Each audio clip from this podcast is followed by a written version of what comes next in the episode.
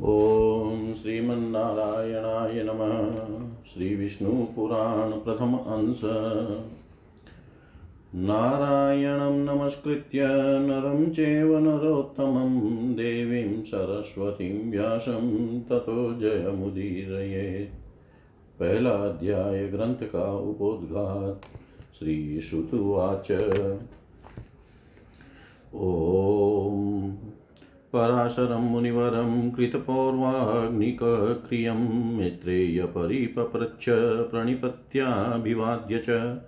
त्वतो हि वेदाध्ययनम् अदितमखिलं गुरो धर्मशास्त्राणि सर्वाणि तथाङ्गानि यथाक्रमम् त्वत्प्रसादान् मुनिश्रेष्ठ मामन्ये नाकृतश्रमं वक्ष्यन्ति सर्वशास्त्रेषु प्राययोस्ते येऽपि विद्विष। सोऽहमिच्छामि धर्मज्ञ श्रोतुं त्वतो यथा जगत् बभूव भूयश्च यथा महाभाग भविष्यति। यन्मयं च जगद्ब्रह्मण्यतश्चेतच्चराचरं लीनमासिद्यथा यत्र लयमेष्यति यत्र च। यत् प्रमाणानि भूतानि देवादीनां च सम्भवं समुद्रपर्वतानां च संस्थानं च यथा भुव। सूर्यादीनां च संस्थानं प्रमाणं मुनिषत्तमदेवादीनां तथा वंशान् मनुन्मन्वन्तराणि च। कल्पान् कल्पविभागाश्च चातुर्यो गविकल्पितान् कल्पान् तस्य स्वरूपं च युगधर्माश्च कृतः स्नशः। देवसी पार्थिवानां च चरितं यन्मामुने वेदशाखाप्रणयनं यथावद्व्यास। कृतकर्तृकं धर्माश्च ब्राह्मणादीनां तथा चाश्रं वासिनां श्रोतुमिच्छाम्यहं सर्वं त्वतो वसिष्ठनन्दन। ब्रह्मणप्रसादप्रवणं कुरुष्व मयि मानसं येनाहमेतजानीयां त्वत्प्रसादान् महामुने। श्रीपराशरुवाच साधु मैत्रेय धर्मज्ञ स्मारितोऽस्मि पुरातनं पितुः पिता मे भगवान् वसिष्ठो यदुवाच। विश्वामित्रप्रयुक्तेन रक्षसा भक्षितः पुरा श्रुतस्तातस्ततः क्रोधो मैत्रेया भुन्ममातुलः। ततोऽहं रक्षसां सत्रं विनाशाय समारभं भस्मीभूताश्च शतः शस्तसिन्मन् सत्रे निशाचरा। ततः सञ्चीयमाणेषु तेषु रक्षस्वशेषत मामुवाच महाभागो वसिष्ठो मत्पितामह। अलमत्यन्तकोपेन तथा मन्युमिमं जहि राक्षसानापराध्यन्ति पितुस्ते विहितं हि ततः भवति क्रोधो ज्ञानवतां कुतः हन्यते तातकः केन यतः स्वकृतभुक्पुमान् सञ्चितस्यापि महता वत्सक्लेशेन्मानवे यशस्तपश्चेव क्रोधो नाशकर परस्वर्गापवर्गव्यासेदकारणं परमशय। वर्जयन्ति सदा क्रोधं तातमा तद्वशो भव अलं निशाचरैर्दग्धै दीनेरनपकारिभिः शत्रं ते विरमत्वेत्तक्षमाशारा हि साधव, एवं तानेन तेनाहमनु नीतो महात्मना उपसंहृतवान्। सत्रं सद्यस्तद्वाक्य गौरवात् ततः प्रीतः स भगवान् वसिष्ठो मुनिशतं सम्प्राप्तश्च तदा तत्र पुलस्त्यो भ्रमणसुत। पितामहेन दतार्घ्य कृतासनपरिग्रह मामुवाच महाभागो मैत्रेय पुलहाग्रज। पुलस्त्य उवाच वैरे महति यद्वाक्याद् गुरोर्ध्याश्रिता क्षमा त्वया तस्मात् समस्तानि भवान् शास्त्राणि वेत्स्यति। सन्ततेन ममोच्छेद क्रुधेनापि यतः कृत त्वया तस्मान् महाभाग ददाम्यनं ददाम्यन्यं महावरं पुराणसंहितां कर्ता।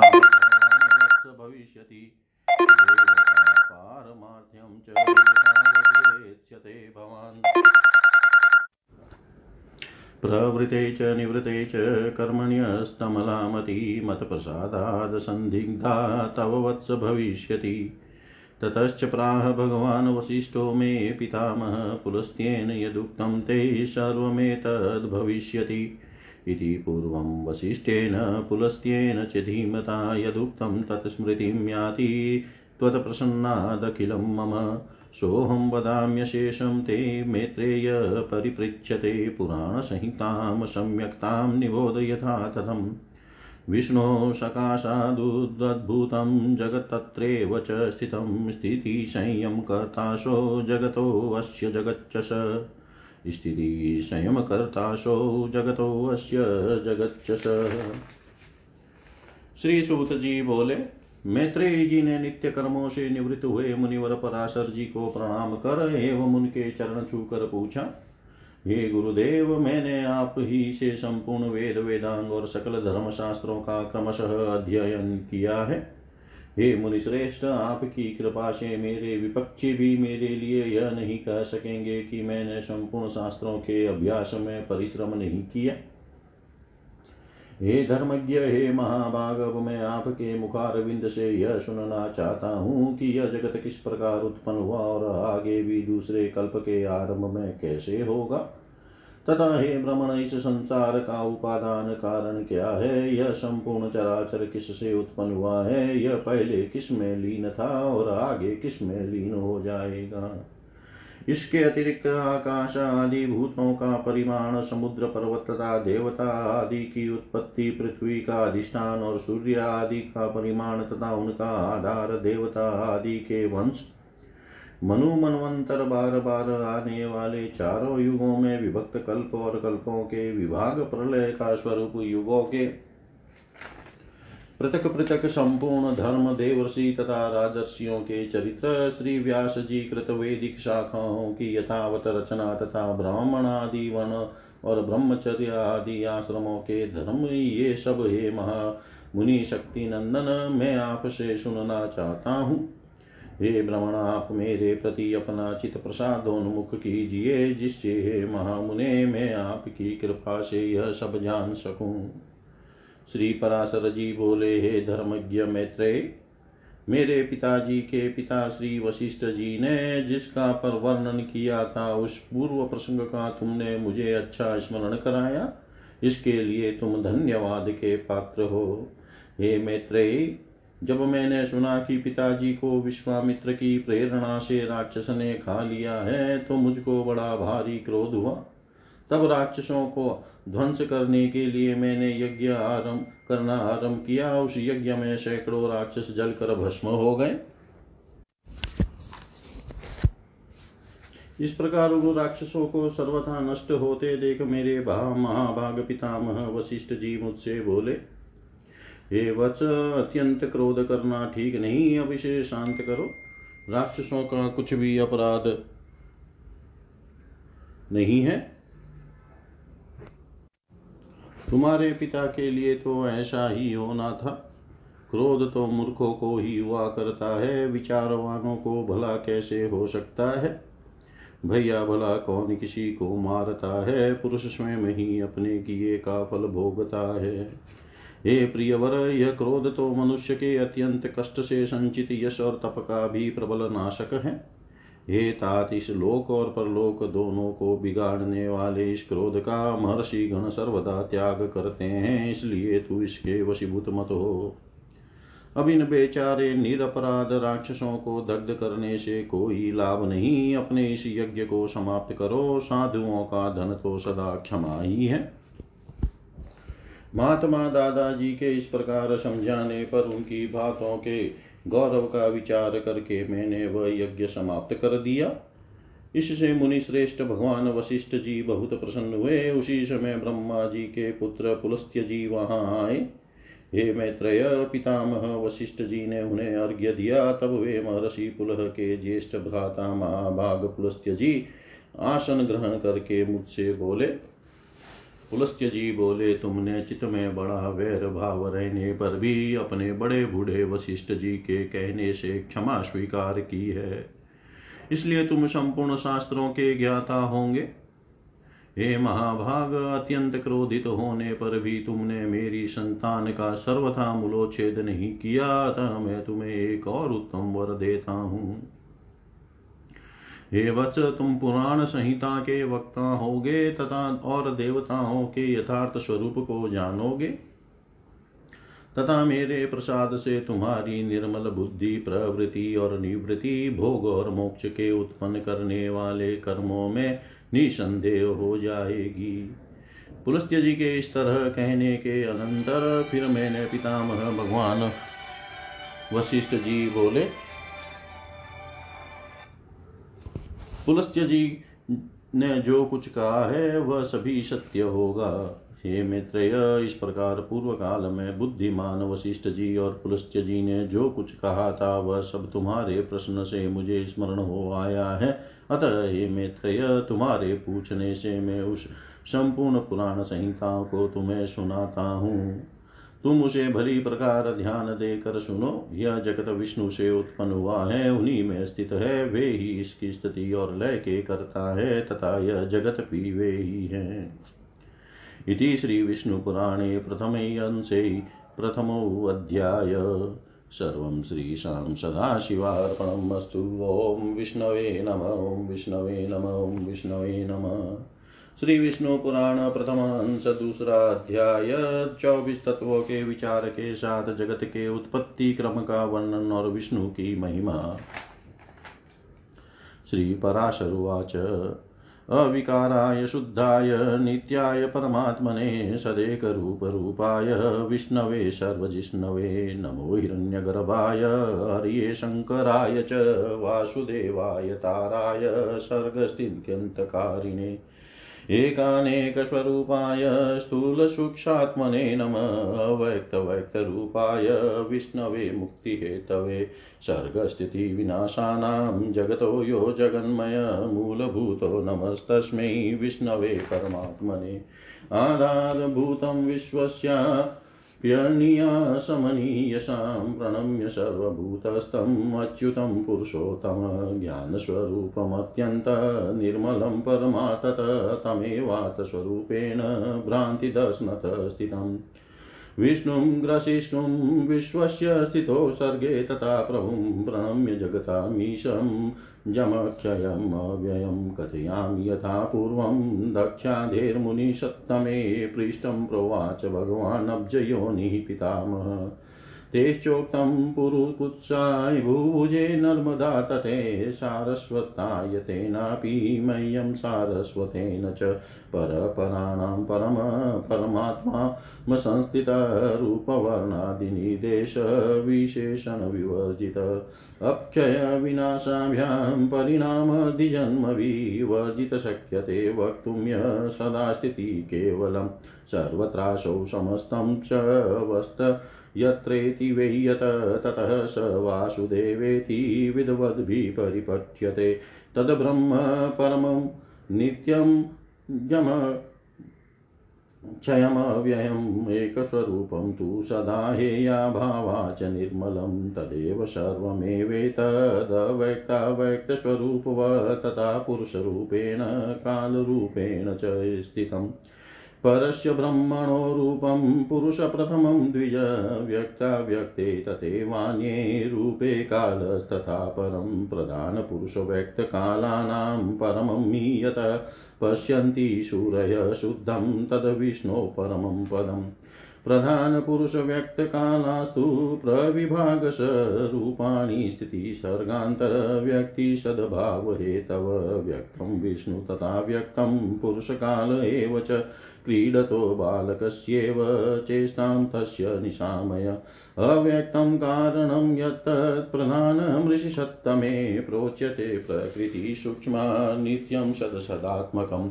अक्षयं नान्यदाधारममेयमजरं ध्रुवं शब्दस्पर्शविहीनं तदरूपादिभिर्संहितं।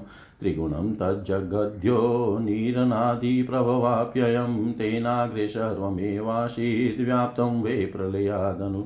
वेदवादविदो विद्वन्नीयता ब्रह्मवादिन पठन्ति चेतमेवातं प्रधानप्रतिपादकम् नाहो न रात्रिन्नभो न भूमि नाशितमो ज्योतिर्भूच नान्यत श्रोत्रादिबुद्ध्यानुपलभ्यमेकं प्राधानिकं ब्रह्मपुमास्तसा दाशित विष्णो स्वरूपात् परतो हि ते द्वे रूपे प्रधानं पुरुषश्च विप्र, तस्यैव ते अन्येन धृते वियुक्ते रूपान्तरं तद्विजः कालसंज्ञं। प्रकृतो संस्थितं व्यक्तमतितप्रलये तु य, तस्मात् प्राकृतसंज्ञोऽयमुच्यते प्रतिसञ्चर। अनादिभगवान् कालो नान्तोऽस्य द्विज विद्यते अव्युचिनास्ततः स्त्वेते सर्गस्थित्यन्तसंयमा गुणसाम्ये ततस्तस्मिन् पृथक्पुंसीव स्थिते कालस्वरूपं तद्विष्णो मेत्रेय परिवर्तते। ततस्तु तत्परं ब्रह्म, परमात्मा जगन्मय, सर्वगः, सर्वभूतेश, सर्वात्मा परमेश्वर प्रधानपुरुषो चापि प्रविश्यात्मेच्छया हरि, क्षोभयामास सम्प्राप्ते सर्गकाले वयावयो। यथा सन्निधिमात्रेण गन्धक्षोभाय जायते, मनसो नोपकर्तृत्वा तथासो परमेश्वर, स एव क्षोभको भ्रमण, क्षोभ्यश्च पुरुषोत्तम ससङ्कोच विकासाभ्यां प्रधानत्वे अपि च स्थित। विकासा विकासाणुस्वरूपेश्च भ्रमरूपादिभिस्तथा, व्यक्तस्वरूपश्च तथा विष्णु सर्वेश्वरेश्वर। सृष्टं च पात्यनुयुगं यावत् कल्पविकल्पना सत्त्वभेद भगवान् विष्णु प्रमेय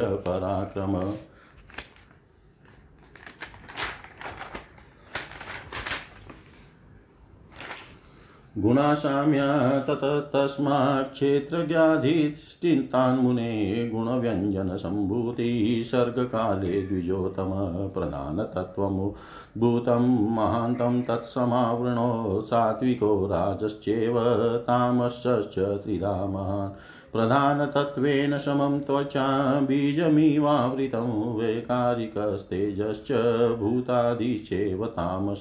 त्रिविधोऽयमहङ्कारो महतत्त्वात् जायत भूतेन्द्रियाणां हेतुष त्रिगुणात्वान् महामुने यथा प्रधानेन महन् महान् महता स तथावृत भूतादिस्तु विकुर्वाण शब्दतन्मात्रत मात्रकं ततः ससर्जं शब्दतन्मात्रादाकाशं शब्दलक्षणं शब्दमात्रं तथाकाशं भूताधीश समावृणे। आकाशस्तु विकरु, विकुर्वाण स्पर्शमात्रं ससर्जः। बलवान् भवद्वायुस्तस्य स्पर्शो गुणो मत, आकाशं शब्दमात्रं तु स्पर्शमात्रं समावृणो। ततो वायुर्विकुर्वाणो रूपमात्र। मात्रं सजजः ज्योतिरुत्पद्यते वायोस्तदरूपगुणमुच्यते। स्पर्शमात्रं तु वै वायुरूपमात्रं समावृणो, ज्योतिषापि विकुर्वाणं रसमात्रं ससर्जः सम्भवन्ति ततोऽम्बांसि रसाधाराणि तानि च, रसमात्राणि चाम्बांसि रूपमात्रं समावृणो। विकुर्वणानि चाम्बांसि गन्धमात्रं ससर्जिरे सङ्गातो जायते तस्मात् तस्य गन्धो गुणो मत तस्मिंस्तस्मिंस्तु तन्मात्रं तेन तन्मात्रता स्मृता। तन्मात्राण्यविशेषाणि अविशेषास्ततो हि ते न शान्तानापि घोरास्ते न मूढाश्चाविशेषिण भूततन्मात्रसर्गोऽयम् अहङ्कारा तु तामसा तेजसानिन्द्रियाण्याहुर्देवा वेकारिकादश एकादशं मनश्चात्र देवा वेकारिका स्मृता त्वय त्वकः चक्षुर्नाशिका जीव्या श्रोत्रमत्र च पञ्चमं शब्दादीनां वाप्त्यर्थं बुद्धियुक्तानि वे द्विज वायुपस्थो करो पादो वाक च मैत्रेयपञ्चमी विसर्गशिल्पगत्युक्ति कर्म तेषां च कथ्यते।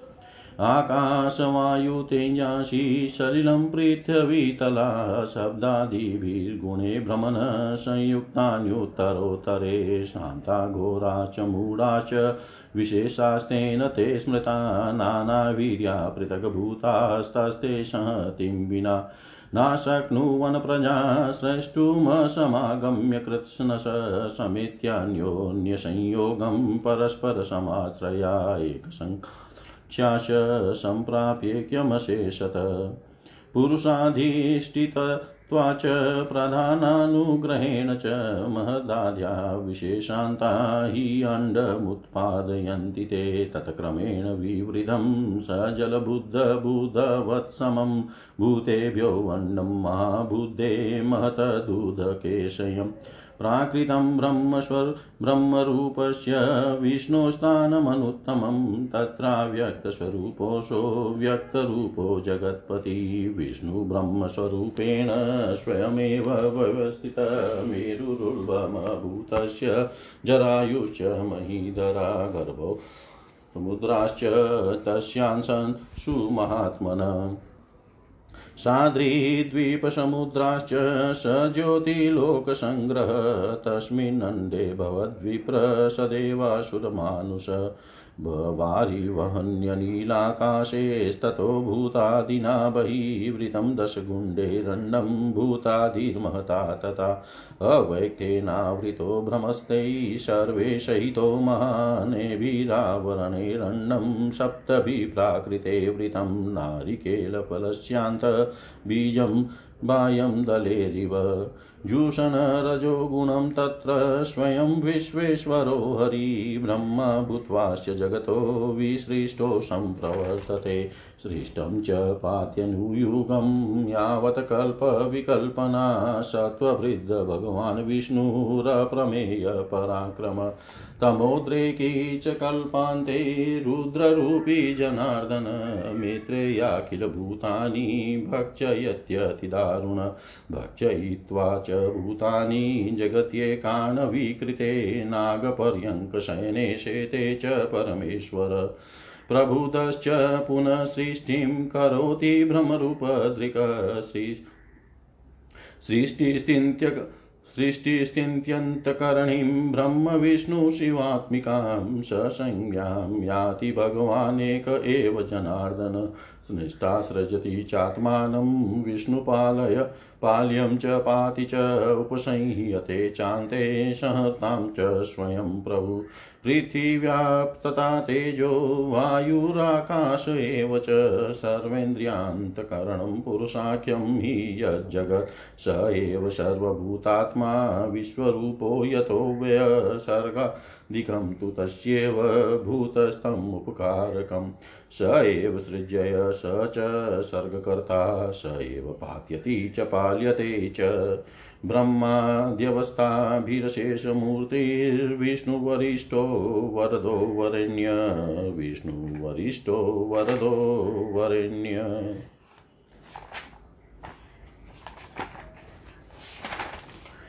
श्री पराशर जी बोले, हे जो ब्रह्मा, विष्णु और शंकर रूप से जगत की उत्पत्ति स्थिति और संहार के कारण है तथा अपने भक्तों को संसार सागर से तारने वाले हैं, उन विकार रहित शुद्ध अविनाशी परमात्मा सर्वदा एक रस सर्व विजयी भगवान वासुदेव विष्णु को नमस्कार है।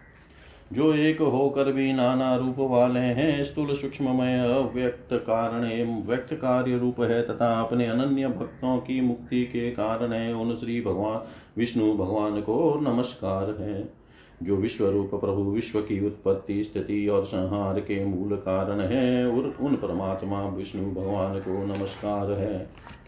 जो विश्व के अधिष्ठान है, अति सूक्ष्म से भी सूक्ष्म है, सर्व प्राणियों में स्थित पुरुषोत्तम और अविनाशी है, जो परमार्थ वास्तव में अति निर्मल ज्ञान स्वरूप है, किंतु अज्ञान वश नाना पदार्थ रूप प्रतीत होते हैं, तथा जो काल स्वरूप से जगत की उत्पत्ति और स्थिति में समर्थ एवं उसका संहार करने वाले हैं। उन जगदीश्वर अजन्मा अक्षय और अव्यय भगवान विष्णु को प्रणाम करके तुम्हें वह सारा प्रसंग क्रमशः सुनाता हूँ, जो दक्ष आदि मुनि श्रेष्ठों के पूछने पर पितामह भगवान ब्रह्मा जी ने उनसे कहा था। वह प्रसंग दक्ष आदि मुनियों ने नर्मदा तट पर राजा पुरुकुत्स को सुनाया था, तथा पुरुकुत्स ने सारस्वत से और सारस्वत ने मुझसे कहा था, जो पर प्रकृति से भी पर परम श्रेष्ठ अंतरात्मा में स्थित परमात्मा रूप, वर्ण, नाम और विशेषण आदि से रहित है। जिसमें जन्म वृद्धि, परिणाम क्षय और नाशीन छह विकारों का सर्वथा अभाव है, जिसको सर्वदा केवल है इतना ही कह सकते हैं तथा जिनके लिए यह प्रसिद्ध है कि वह सर्वत्र है और उनमें समस्त विश्व बसा हुआ है, इसलिए ही विद्वान जिसको वासुदेव कहते हैं, वही नित्य अजन्मा, अक्षय, अव्यय एक रस और हेय गुणों के अभाव के कारण निर्मल पर ब्रह्म है। वही इन सब व्यक्त कार्य और व्यक्त कारण जगत के रूप से तथा इसके साक्षी पुरुष और महाकारण काल के रूप से स्थित है।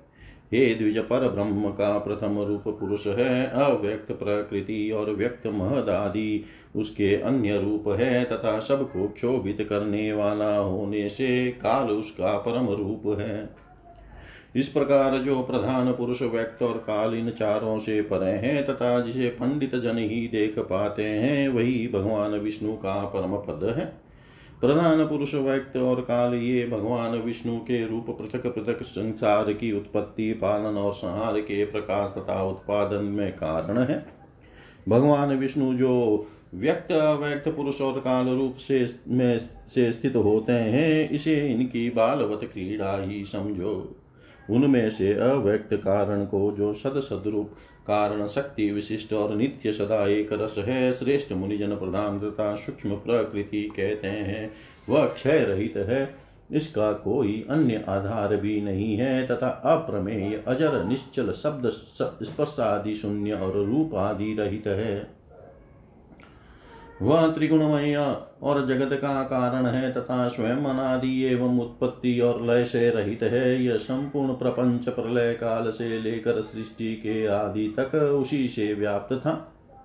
हे विद्वान, श्रुति के मर्म को जानने वाले श्रुति परायण ब्रह्मवेता, महात्मा गण इसी अर्थ को लक्ष्य करके प्रधान के प्रतिपादक इस निम्नलिखित श्लोक को कहा करते हैं। उस समय प्रलय काल में न दिन था, न रात्रि थी, न आकाश न था, न पृथ्वी थी, न अंधकार था, न प्रकाश था, और न इनके अतिरिक्त कुछ और ही था। बस स्रोत आदि, इंद्रियों और बुद्धि आदि का अविषय एक प्रधान ब्रह्म और पुरुष ही था। हे विप्र विष्णु के परम उपाधि रहित स्वरूप से प्रधान और पुरुष ये दो रूप हुए। उसी विष्णु के, जिस अन्य रूप के द्वारा वे दोनों सृष्टि और प्रलय काल में संयुक्त और वियुक्त होते हैं, उस रूपांतर का ही नाम काल है। बीते हुए प्रलय काल में यह व्यक्त प्रपंच प्रकृति में लीन था, इसलिए प्रपंच के इस प्रलय को प्राकृत प्रलय कहते हैं। हे द्विज काल रूप भगवान अनादि है, इनका अंत नहीं है, इसलिए संसार की उत्पत्ति स्थिति और प्रलय भी कभी नहीं रुकते, वे प्रवाह रूप से निरंतर होते रहते हैं। हे मैत्रेय, प्रलय काल में प्रधान प्रकृति के साम्य अवस्था में स्थित हो जाने पर और पुरुष के प्रकृति से पृथक स्थित हो जाने पर विष्णु भगवान का काल रूप इन दोनों को धारण करने के लिए प्रवृत्त होता है। तदनंतर सर्ग काल उपस्थित होने पर उन पर ब्रह्म परमात्मा विश्व रूप सर्वव्यापी, सर्वभूतेश्वर सर्मात्मा परमेश्वर ने अपनी इच्छा से विकारी, प्रधान और अविकारी पुरुष में प्रविष्ट होकर उनको क्षोभित किया। जिस प्रकार क्रियाशील न होने पर भी गंध अपनी सनिधि मात्र से ही मन को क्षुभित कर देती है, उसी प्रकार परमेश्वर अपनी सन्निधि मात्र से ही प्रधान और पुरुष को प्रेरित करते हैं। हे भ्रमण वह पुरुषोत्तम ही इनको क्षोभित करने वाले हैं और वे ही क्षुब्ध होते हैं तथा संकोच, साम्य और विकास क्षोभ युक्त प्रधान रूप से वे भी, वे ही स्थित हैं। ब्रह्मादि समस्त ईश्वरों के ईश्वर, वे विष्णु ही समष्टि, व्यष्टि रूप, ब्रह्मादि जीव रूप तथा महतत्व रूप से स्थित है। हे द्विज श्रेष्ठ सर्ग काल के हो, प्राप्त होने पर गुणों की साम्य अवस्था रूप प्रधान जब विष्णु के क्षेत्रज्ञ रूप में अधिष्ठित हुआ तो उससे महतत्व की उत्पत्ति हुई। उत्पन्न हुए महान प्रधान तत्व ने उत्पन्न हुए महान को प्रधान तत्व ने आवृत किया महतत्व सात्विक राजस और तामस भेद से तीन प्रकार का है, किंतु जिस प्रकार बीज छिलके के, छिलके से संभाव से ढंगा रहता है, वैसे ही यह त्रिविध महतत्व प्रधान तत्व से सब और व्याप्त है। फिर त्रिविध महतत्व से ही वैकारिक सात्विक तेजस, राजस और तामस भूत आदि तीन प्रकार का अहंकार उत्पन्न हुआ। हे महामुने व त्रिगुणात्मक होने से भूत और इंद्रिया आदि का कारण है और प्रधान से जैसे महतत्व व्याप्त है, वैसे ही महतत्व से वह अहंकार व्याप्त है। भूतादि नामक तामस अहंकार ने विकृत होकर शब्द तन्मात्रा और उससे शब्द गुण वाले आकाश की रचना की। उस भूतादि तामस अहंकार ने शब्द तन्मात्रा रूप आकाश को व्याप्त कर दिया। फिर शब्द तन्मात्रा रूप आकाश ने विकृत होकर स्पर्श तन्मात्रा को रचा। उस स्पर्श तन्मात्रा से बलवान वायु हुआ। उसका गुण स्पर्श माना गया है। शब्द तन्मात्रा रूप आकाश ने स्पर्श तन्मात्रा वाले वायु को आवृत किया है। फिर स्पर्श तन्मात्रा रूप वायु ने विकृत होने होकर रूप तन मात्रा की सृष्टि की रूप तन मात्रा युक्त वायु से तेज उत्पन्न हुआ है। उसका गुण रूप कहा जाता है। स्पर्श तन मात्रा रूप वायु ने रूप तन मात्रा वाले तेज को आवृत किया। फिर रूप तन मात्रा में तेज ने भी विकृत होकर रस तन मात्रा की रचना की। उस रस तन मात्रा रूप से रस गुण वाला जल हुआ। रस तन मात्रा वाले जल को रूप तन मात्रा में तेज ने आवृत किया। रस्तन मात्रा रूप जल ने विकार को प्राप्त होकर रस्तन मात्रा रूप जल ने विकार होकर विकार को प्राप्त होकर गंध तन मात्रा की सृष्टि की, उससे पृथ्वी उत्पन्न हुई, जिसका गुण गंध माना जाता है। उन उन आकाश आदि भूतों में तन मात्रा है, अर्थात केवल उनके गुण शब्द आदि ही है, इसलिए वे तन मात्रा गुण रूप ही कहे गए हैं।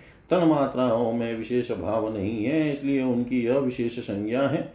वे अविशेष तन मात्राएँ शांत, घोर अथवा मूड नहीं है, अर्थात उनका सुख दुख या मोह रूप से अनुभव नहीं हो सकता। इस प्रकार तामस अहंकार से यह भूत तन मात्रा रूप सर्ग हुआ है। दस इंद्रिया तेजस, अर्थात राजस अहंकार से और उनके अधिष्ठाता, देवता, वेकारिक, अर्थात सात्विक अहंकार से उत्पन्न हुए कहे जाते हैं। इस प्रकार इंद्रियों के अधिष्ठाता, दस देवता और ग्यारहवा मन वे कारिक सात्विक है। हे द्विज, त्वक चक्षुनाशिका जीवा और स्रोत ये पाँच बुद्धि की सहायता से शब्द आदि विषयों को ग्रहण करने वाली पाँच ज्ञानेन्द्रियाँ हैं। हे मैत्रेय, पायु, गुदा, उपस्थलिंग, हस्तपाद और वाक ये पाँच कर्म कर्मेंद्रियाँ हैं। इनके कर्म मूल मूत्र का त्याग, शिल्प, गति और वचन बदलाए गए हैं। आकाश, वायु, तेज, जल और पृथ्वी, ये पाँचों भूत उत्तरोत्तर क्रमशः शब्द स्पर्श आदि पाँच गुणों से युक्त है। ये पाँचों भूत शांत, घोर और मूढ़ हैं, अर्थात सुख, दुख और मोह युक्त हैं। अतः ये विशेष कहलाते हैं। इन भूतों में पृथक पृथक नाना शक्तियाँ हैं, अतः वे परस्पर पूर्णतया मिले बिना संसार की रचना नहीं कर सके। इसलिए एक दूसरे के आश्रय रहने वाले और एक ही संघात की उत्पत्ति के लक्ष्य वाले महतत्व से लेकर विशेष पर्यंत प्रकृति के इन सभी विकारों ने पुरुष से अधिष्ठित होने के कारण परस्पर मिलकर सर्वथा एक होकर प्रधान तत्व के अनुग्रह से अंड की उत्पत्ति की। हे महाबुदे जल के बल बुलबुले के समान क्रमशः भूतों से बड़ा वह वह गोलाकार और जल पर स्थित महान अंड ब्रह्म हिरण्य गर्भ रूप विष्णु का अति उत्तम प्राकृत आधार हुआ। उसमें वे अव्यक्त स्वरूप जगतपति विष्णु व्यक्त हिरण्य गर्भ रूप से स्वयं ही विराजमान हुए। उन महात्मा हिरण्य गर्भ का सुमेरु उल्व गर्भ को ढकने वाली झीली, अन्य पर्वत जलायु गर्भाशय तथा समुद्र गर्भाशय तथा था हे विप्र उस अंड में ही पर्वत और द्वीप आदि के सहित समुद्र ग्रह गण के सहित संपूर्ण लोक तथा देव असुर और मनुष्य आदि विविध प्राणी वर्ग प्रकट हुए। वह अंड पूर्व पूर्व की अपेक्षा दस दस गुण गुण अधिक जल अग्नि, वायु, आकाश और भूतादि अर्थात तामस संकार से आवृत है तथा भूतादि महतत्व से गिरा हुआ है और इन सबके सहित वह महतत्व भी अव्यक्त प्रधान से आवृत है। इस प्रकार जैसे नारियल के फल का भीतरी बीज बहार से कितने ही छिलकों से ढका रहता है, वैसे ही यह इन सात प्राकृत आवरणों से घिरा हुआ है। उसमें स्थित हुए स्वयं विश्वेश्वर भगवान, विष्णु, ब्रह्मा होकर रजोगुण का आश्रय लेकर इस संसार की रचना में प्रवृत्त होते हैं। तथा रचना हो जाने पर सत्वगुण विशिष्ट अतुल पराक्रमी भगवान विष्णु उनका कल्याण पर्यंत कल्पांत पर्यंत युग युग में पालन करते हैं। हे मैत्रेय, फिर कल्प का अंत होने पर अति दारुणतम प्रधान रुद्र रूप धारण कर वे जनार्दन, विष्णु ही समस्त भूतों का भक्षण कर लेते हैं। इस प्रकार समस्त भूतों का भक्षण कर संसार को जलमय करके वे परमेश्वर से शैया पर शयन करते हैं। जगने पर ब्रह्म रूप होकर वे फिर जगत की रचना करते हैं। वह एक ही भगवान जनार्दन जगत की सृष्टि, स्थिति और संहार के लिए ब्रह्मा, विष्णु और शिव इन तीन संज्ञाओं को धारण करते हैं। वे प्रभु, विष्णु, सृष्टा, ब्रह्मा होकर अपनी ही सृष्टि करते हैं। पालक विष्णु होकर पाल्य रूप अपना ही पालन करते हैं और अंत में स्वयं ही संहारक शिव तथा स्वयं ही उपसंहरित लीन होते हैं। पृथ्वी, जल, तेज, वायु और आकाश तथा समस्त इंद्रिया और अंतकरण आदि जितना जगत है, सब पुरुष रूप है और क्योंकि वह अव्यय, विष्णु ही विश्व रूप और सब भूतों के अंतरात्मा है, इसलिए ब्रह्मादि प्राणियों में स्थित सर्ग आदि भी उन्हीं के उपकारक है।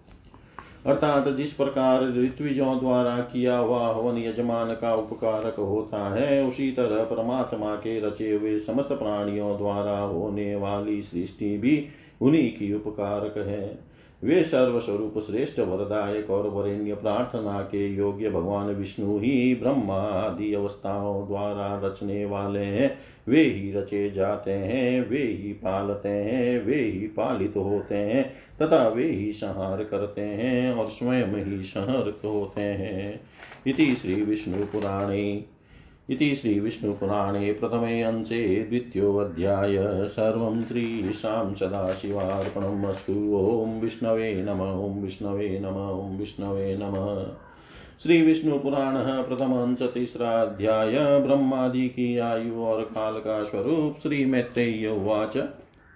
निर्गुणस्य प्रमेयस्य शुद्धस्याप्यमलात्मन कथं सर्गाधिकर्तृत्वं ब्रह्मणोऽभ्युपगम्यते श्रीपार पराशरुवाच शक्तय सर्वभावानामचिन्त्य ज्ञानगोचरा यतोऽतो ब्रह्मणस्तास्तु सर्गाद्या भावशक्तय भवन्ति तपतां श्रेष्ठ पावकस्य यतोष्णता।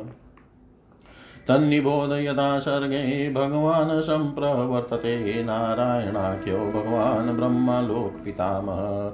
उत्पन्नः प्रोच्यते विद्वन्नित्यमेवोपचारत निजेन तस्य मानेनायुवर्षशतं स्मृत तत्पराख्यं तद्धर्म च परार्धमभिधीयते। कालस्वरूपं विष्णोश्च यनमयोक्तं तवानग तेन तस्य निबोध त्वं परिमाणोपपादनम् अन्येषा चैव जन्तूनां चराणामच्चराश्च ये भूभुभु साग्रादीनां शेषाणां च सप्तम।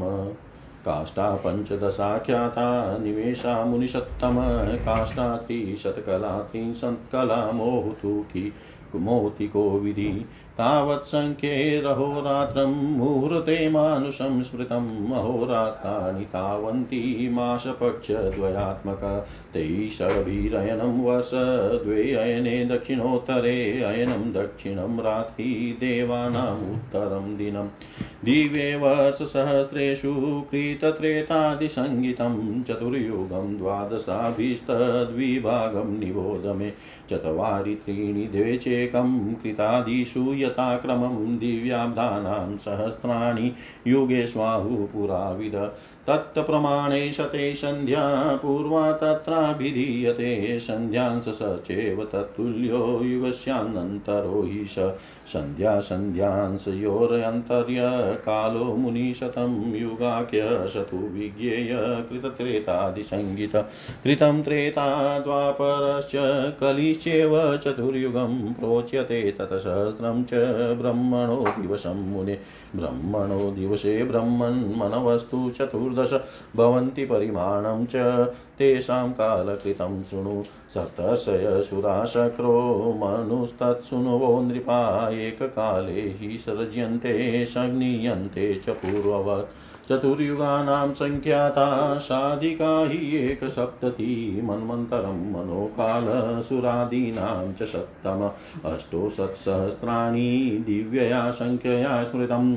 द्विपञ्चास्तथान्यानि सहस्राण्याधिकानि तु त्रिशतकोट्यस्तु सम्पूर्णा सङ्ख्याता सङ्ख्यया द्विज सप्तषष्टिस्तथान्यानि नियुतानि महामुने विंशन्त विशन्तिस्तु सहस्राणि कालोऽयमधिकं विना मन्वन्तरस्य सङ्ख्येयं मानुषे वत्सरे द्विज चतुर्दशगुणो हि एष कालो ब्राह्ममः स्मृतं रामो नेमिति को नाम तस्यान्ते प्रतिसञ्चर तदा हि दह्यते सर्वं त्रैलोक्यं भूभुवादिकं जनं प्रयान्ति तापाता महलोकनिवासिन। एकानवे तु त्रैलोक्ये ब्रह्मानारायणात्मक भोगिशयां गतः शेते त्रैलोक्यग्रासप्रणीत जनस्थैर्ययोगिभिः देवश्चिन्त्यमानोऽब्जसम्भव तत्प्रमाणां हि तां रात्रिं तदन्ते सृजते पुनः। एवं तु ब्रह्मणो वशमेवं वशशतं च शतं हि तस्य वर्षाणां परमायुर्मात्मन। एकमस्य व्यतीतं तु परार्धं ब्रह्मणो न गतस्यान्ते अभुन्महाकल्पपाद्यम् इत्यभिवि इत्यभिविश्रुत द्वितीयस्य परार्धस्य वर्तमानस्य वेद्विज वराह इति कल्पोऽयं प्रथमः वाराह इति कल्पोऽयं श्री मैत्रेय जी बोले, हे भगवान, जो ब्रह्म निर्गुण प्रमेय शुद्ध और निर्मलात्मा है, उसका स्वर्ग आदि का कर्ता होना कैसे सिद्ध हो सकता है? श्री पराशर जी बोले, हे तपस्वियों में श्रेष्ठ मैत्रेय समस्त भाव पदार्थों की शक्तियाँ अचिंत्य ज्ञान की विषय होती है, उनमें कोई युक्ति काम नहीं देती। अतः अग्नि की शक्ति, उष्णता के समान ब्रह्मा की भी सर्गादि रचना रूप शक्तियाँ स्वाभाविक है। अब जिस प्रकार नारायण नामक लोक पितामह भगवान ब्रह्मा जी सृष्टि की रचना में प्रवृत्त होते हैं, सो सुनो, हे विध्वन वे सदा उपचार से ही उत्पन्न हुए कहलाते हैं। उनके अपने परिमाण से उनकी आयु सौ वर्ष की कही जाती है। उस सौ वर्ष का नाम पर है, उसका आधा परार्ध कहलाता है। हे अनग मैंने जो तुमसे विष्णु भगवान का काल स्वरूप कहा था, उसी के द्वारा उस ब्रह्मा की तथा और भी जो पृथ्वी, पर्वत, समुद्र आदि चराचर जीव है, उनकी आयु का परिमाण किया जाता है। हे मुनिश्रेष्ठ, पंद्रह निमेश को काष्टा कहते हैं, तीस काष्टा की एक कला और तीस कला का एक मुहूर्त होता है। तीस मुहूर्त का, मनुष्य का एक दिन का रात कहा जाता है और उतने ही दिन रात को का दो पक्ष युक्त एक मास होता है। छह महीनों का एक अयन और दक्षिणायन तथा उत्तरायण दो अयन मिलकर एक वर्ष होता है। दक्षिणायन देवताओं की रात्रि है और उत्तरायण दिन देवताओं के बारह हज़ार वर्षों के सतयुग त्रेता, द्वापर और कलयुग नामक चार युग होते हैं। उनका अलग अलग परिमाण मैं तुम्हें सुनाता हूँ। पुरातत्व के जानने वाले सतयुग आदि का परिमाण क्रमशः चार, तीन, दो और एक हज़ार दिव्य वर्ष बतलाते हैं। प्रत्येक युग के पूर्व उतने ही सौ वर्षों की संध्या बताई जाती है और युग के पीछे उतने ही परिमाण वाले सध्यांश होते हैं। अर्थात सतयुग आदि के पूर्व क्रमशः चार, तीन, दो और एक सौ दिव्य वर्ष की संध्याएँ और इतने ही वर्ष के संध्यांश होते हैं। हे मुनि श्रेष्ठ, इन संध्या और संध्यांशों के बीच का जितना काल होता है, उसे ही सतयुग आदि नाम वाले युग जानना चाहिए। हे मुने, सतयुग त्रेता, द्वापर और कली ये मिलकर चतुर्युग कहलाते हैं। ऐसे हज़ार चतुर्युग चतुर्युग ब्रह्मा का एक दिन होता है। भ्रमण ब्रह्मा के एक दिन में चौदह मनु होते हैं। उनका कालकृत परिमाण सुनो। सप्तर्षि देवगण इंद्र मनु और मनु के पुत्र राजा लोग पूर्व कल्पानुसार एक ही काल में रचे जाते हैं और एक ही काल में उनका संहार किया जाता है। ये शतम इकहत्तर चतुर्युग से कुछ अधिक काल का एक मनवंतर होता है। यही मनु और देवता आदि का काल है। इस प्रकार दिव्य वर्ष गणना से एक मनवंतर में आठ लाख बावन हज़ार वर्ष बताए जाते हैं, तथा हे मुने मानसवी वर्ष गणना के अनुसार मनवंतर का परिमाण पूरे तीस करोड़ सड़सठ लाख बीस हज़ार वर्ष है। इससे अधिक नहीं। इस काल का चौदह गुना ब्रह्मा का दिन होता है। इसके अनंतर नैमितिक नाम वाला ब्राह्यम प्रलय होता है। उस समय भूलोक भूलोक और स्वलोक तीनों जलने लगते हैं और महलोक में रहने वाले सिद्धगण अति संतप्त होकर जनलोक को चले जाते हैं। इस प्रकार त्रिलोकी के जल में हो जाने पर जनलोकवासी योगियों द्वारा ध्यान किए जाते वे नारायण रूप कमल योनि ब्रह्मा जी त्रिलोकी के ग्रास से तृप्त होकर दिन के ही बराबर ही परिमाण वाली उस रात्रि में शेष सैया पर शयन करते हैं। और उसके बीत जाने पर पुनः संसार की सृष्टि करते हैं। इसी प्रकार पक्ष मास आदि गणना से ब्रह्मा का एक वर्ष और फिर सौ वर्ष होते हैं। ब्रह्मा के सौ वर्ष ही उस महात्मा ब्रह्मा की परम आयु है। हे अनग, उन ब्रह्मा जी का एक पदार्थ बीत चुका है। उसके अंत में पाद्म नाम से विख्यात महाकल्प हुआ था। हे द्विज, इस समय वर्तमान उनके दूसरे पदार्थ का यह वारा नामक कल्प कहा जाता है। इति श्रीविष्णुपुराणे प्रथमे अंशे तृतीयोऽध्याय। सर्वं श्रीशां सदाशिवार्पणम् अस्तु ॐ विष्णवे नमः, ॐ विष्णवे नमः, ॐ विष्णवे नमः।